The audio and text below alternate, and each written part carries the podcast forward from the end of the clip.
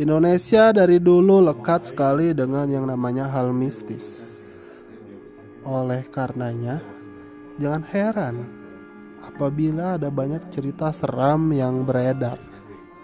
Menariknya, seperti semua daerah di Nusantara mempunyai kisah masing-masing. Ini terbukti dengan adanya hantu di masing-masing daerah yang ceritanya sudah turun-temurun.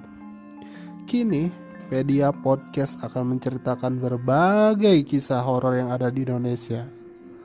Kalau kalian adalah pendengar horor, kalian bisa banget nih mendengarkan cerita-cerita podcast yang ada di bawah ini.